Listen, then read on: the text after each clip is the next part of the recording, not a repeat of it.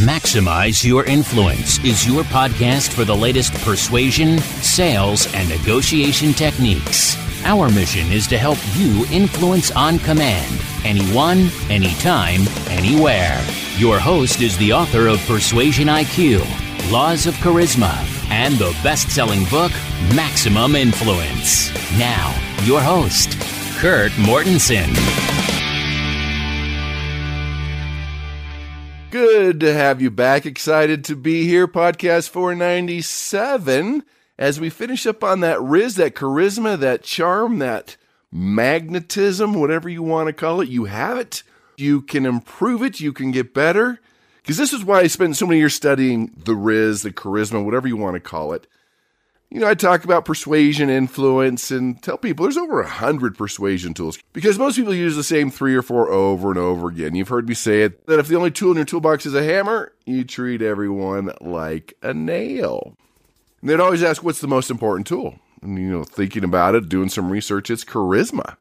Because when you're charismatic, think about it. People want to be around you. They want to be influenced by you. They want to be led by you and they recruit others to be led by you and to be influenced by you. Doesn't get any better than that when you talk about the world of persuasion, motivation, and influence. So, this is our final installment on charisma. In fact, make sure you take your Charisma IQ. Go to charismaiq.com. It's 12 questions, pretty fast, pretty simple. Helps you with my research, helps you identify some of the areas you need to work on. And I'll give you the free audio that comes from Laws of Charisma on how to inspire others, get them to want to do that. Get them motivated. Instead of using fear, use inspiration. So there you go, charismaiq.com. Let's get into the persuasion blunder. Don't, don't, don't. This goes to Frank Shirley.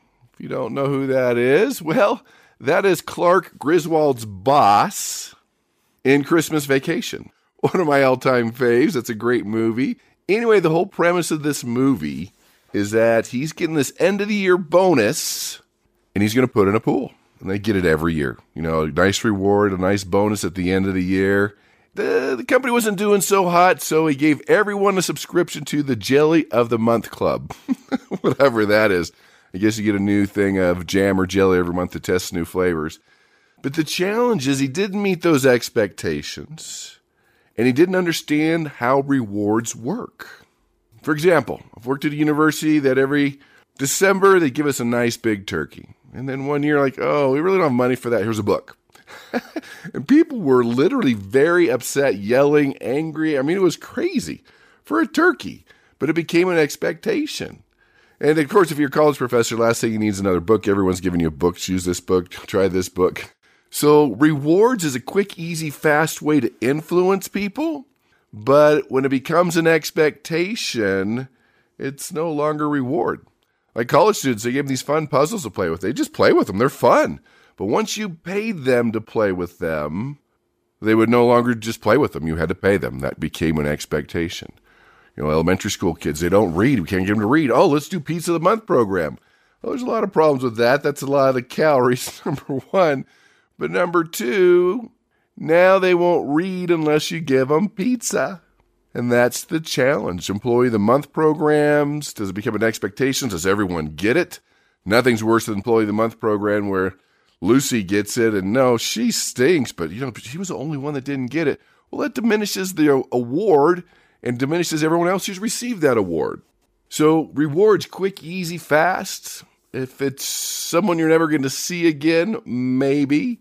Can you make it random? That helps out. It's not expected. That helps out with the rewards. So rewards are fun, spiffs, bonuses, but when it becomes an expectation, then it's no longer really a bonus. As diminishing returns, people expect more and more and more. So if you keep it random, you keep it different, you keep it fair, and it doesn't become an expectation, is a powerful tool but not for Frank Shirley, the boss of Clark Griswold in Christmas Vacation, who went from getting a pool to a subscription to the Jelly of the Month Club. There you go. That is your blunder of the week. That takes us to our geeky uh, scholarly article. This comes from University of Toronto, the Journal of Personality and Social Psychology of the Wall Street Journal. And of course, those links are at maximizeyourinfluence.com, where you can find all the information you need to become a power persuader and more charismatic. So, this is six questions to reveal how charismatic you are. Now, when I was doing the research for Laws of Charisma, I identified four areas of charisma. And within those four areas, there's 28 categories. And some of these qualities you have, some you need to get, some you need to improve. That's why we all have a little Rizz in us. It's not something you're born with. I guarantee that. It is something you can learn. We talked about that last week. So, this article suggests there's a simple, scientific, accurate way to figure out how charismatic you are. So, the researchers asked participants to rate themselves on a series of qualities that described charismatic people. And they brought it down to two factors influence, your leadership ability and your strength of presence, and affability, or being pleasant and approachable.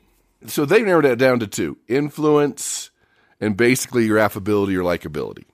And so they're trying to quantify charisma. And that's a lot harder than you think. You know, when I was doing research on trust, how do you quantify that? Because you feel it. How do you emotional intelligence? A lot of these things, how do you quantify some of these things? Because for a lot of us, it's just a feeling, it just happens. You know, when someone approaches you on a street, on a dark corner, you feel like you should run. Where's that coming from? That's why it's a challenge many times to quantify whether it be charisma, trust, feelings, or any part of influence. So, some of these we've talked about. Do you have presence? When you walk into a room, does somebody notice? Do people approach you? People want to talk to you? People feel comfortable around you?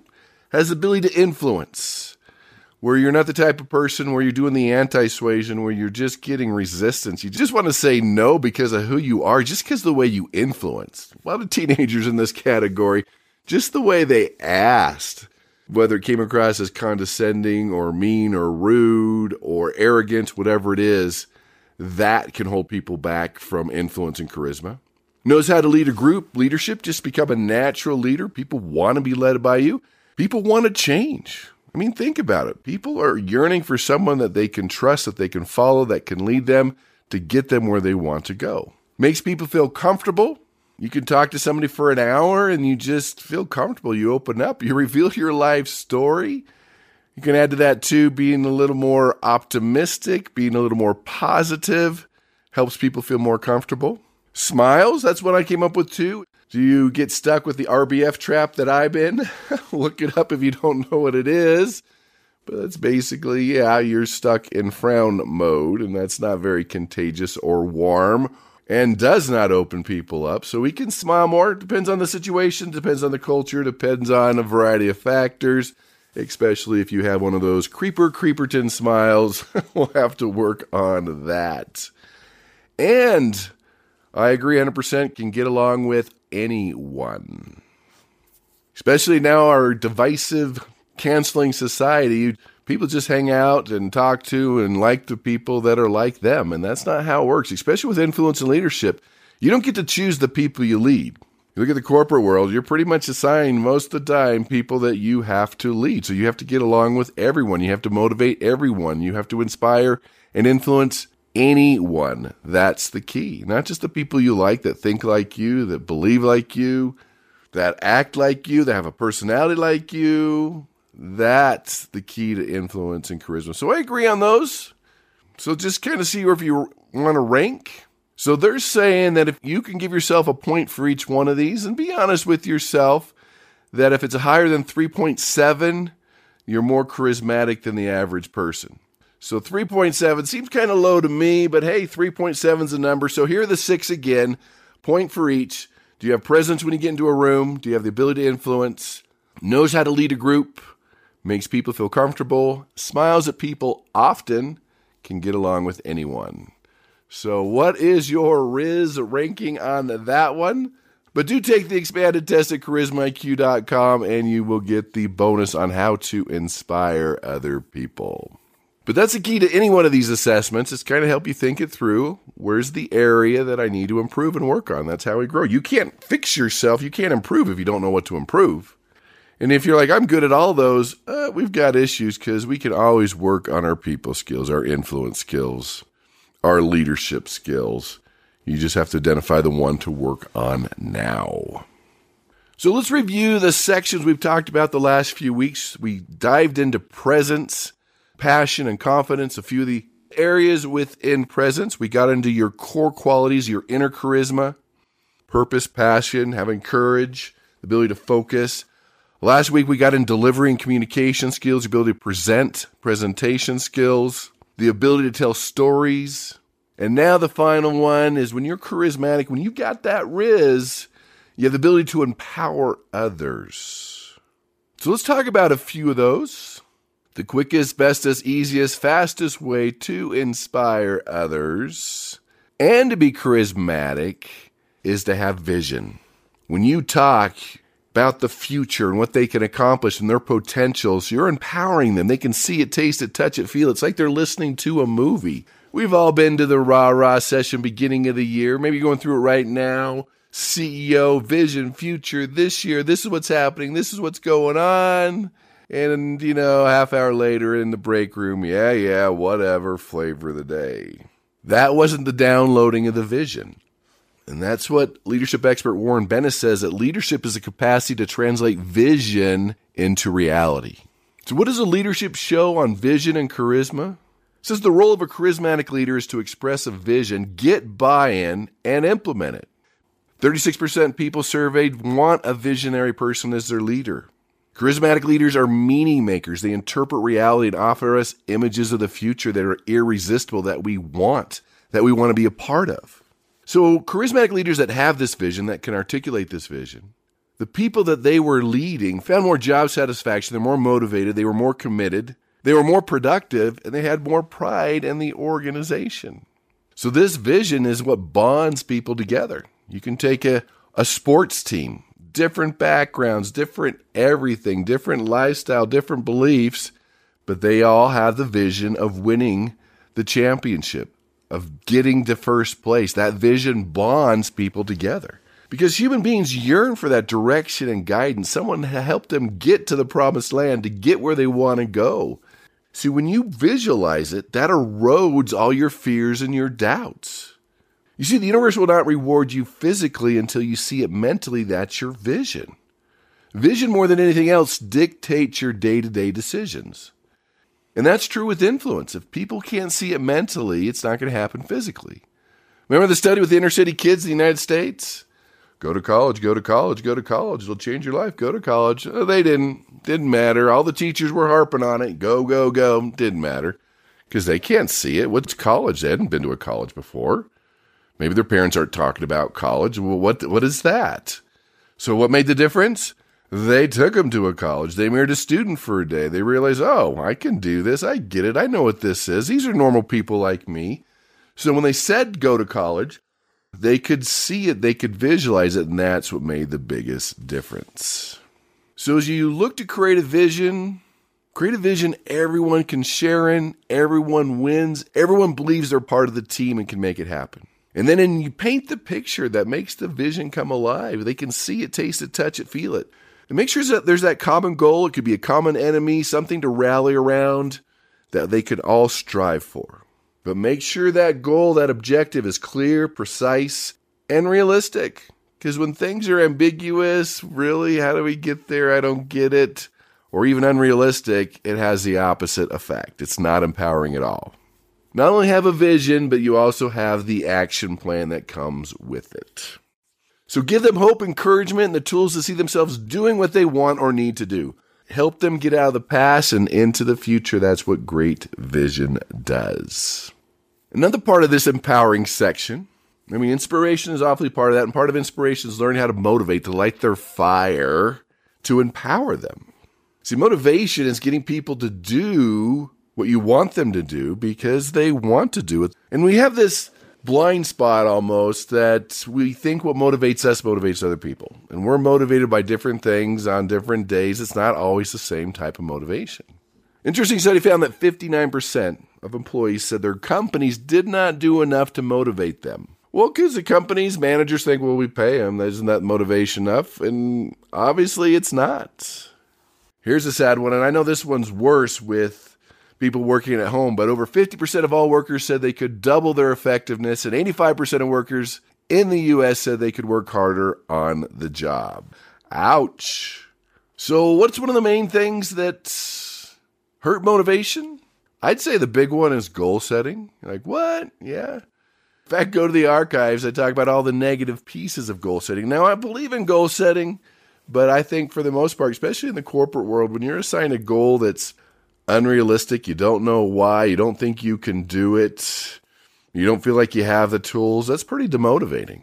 If a sales team, the top 10 go to Hawaii and you're like, well, I'm never going to get that. I've always been in the middle. They're better. They have better territories, right? You make the excuses. That's demotivating for most of people. Now, maybe the top 20 motivates that think they can get it, but if the people think they can't get that trip to Hawaii, then it is not very motivating. So let's talk about this extrinsic, intrinsic motivation. There's really only two motivators. Let's just simplify it pleasure, pain, reward, punishment. I love inspiration or desperation. And each one of those can be either internal or external. So intrinsic is internal, it comes from within. Now, intrinsic has its place, especially for those that are uninspirable. You can only really use fear. That's why dentists say only floss the teeth you want to keep because it's kind of hard to inspire people to floss. It can be done, but most people do it out of fear. They don't want to lose their teeth, they don't want more cavities. But let's get into that intrinsic, that internal motivation. Because if people are motivated by desperation, that could be fear, obligation, there's inspiration, that could be respect for the team, respect for your leader, love for the people around you. It could be your passion, your purpose. You can motivate anybody with desperation. I mean, really, take a lazy teenager, lay on the couch, doing nothing, right? Just go out in the garage, get a can of gasoline, and light the couch on fire. you will see some instant motivation. They're moving faster than you've ever seen them move, but once you've been arrested and the couch has been replaced, they're laying on the couch again. So if you can tap into what motivates them, that intrinsic motivation, and it probably is different than yours. So how can you increase motivation of yourself or those around you? Clear, concise expectations, and I'll add what I talked about before, a clear vision. Increasing personal development for you or for the team. That's an instant motivator. People feel better about themselves. They feel more on track. They feel more competent, and they are more competent. They know that you believe in them, that you're investing in them that you're teaching them valuable skills that will make them more valuable. Realistic and exciting goals, make sure there's buy in, make sure they know there's the why, make sure they believe they can do it. Maybe you need to break that big annual goal into a monthly goal or to a weekly goal so it's more realistic.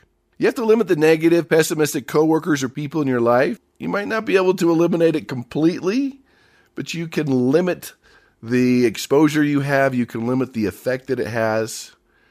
Always recognize and reward improvement, even for yourself. Reward yourself for achieving your goals, for getting up early, for taking that cold shower, for reading a book for 30 minutes a day, for making your bed, whatever it is. That's why I've always believed wake up in the morning with a victory. I don't know if you read the book about making your bed every morning. It was an Air Force general, I believe. It says, look, you got to start your day. You make your bed. So, two or three victories in the morning. Make it fun, interesting, stimulating have an accountability partner, and of course, make sure you or they have the tools and resources they need to make it happen. And so don't get caught in the trap that you don't need to motivate yourself, you don't need to motivate others. Different things will motivate different people on different things. So mix it up, find out what really drives people internally, intrinsically, that can make a difference. You a lot of people out there, they, they poo poo it, the scientific term there. Well, motivation doesn't last, so it's a waste of time. And what's the comeback? Well, neither does a shower, but it's good to take one every once in a while. So take your daily shower of motivation for you and for others. Find out what their buttons are, their internal buttons, and push that button and watch them go. That's the key to motivation. So there you have it. That's the final one empowering others. We can also add to building people's esteem, goodwill, empathy, respect can all be in this category. But do go take your Charisma IQ at charismaiq.com. Helps me out, helps you out. And of course, I'll give you the audio from the Laws of Charisma on how to inspire others. There you have it, another one for the books. Tell your family, friends, and enemies about the podcast. You can find us at YouTube, Spotify, iHeartRadio, iTunes, and your social media under Maximize Your Influence. So let me know at Kurt at MaximizeYourInfluence.com what you want to hear on the show. Thanks for being here. Appreciate it. Take something learned today. Get a little more rizz, a little more charisma. Watch people gravitate to you and want to be influenced by you. So make it happen. Become a motivator, not only for yourself, but for others, and go out and persuade with power.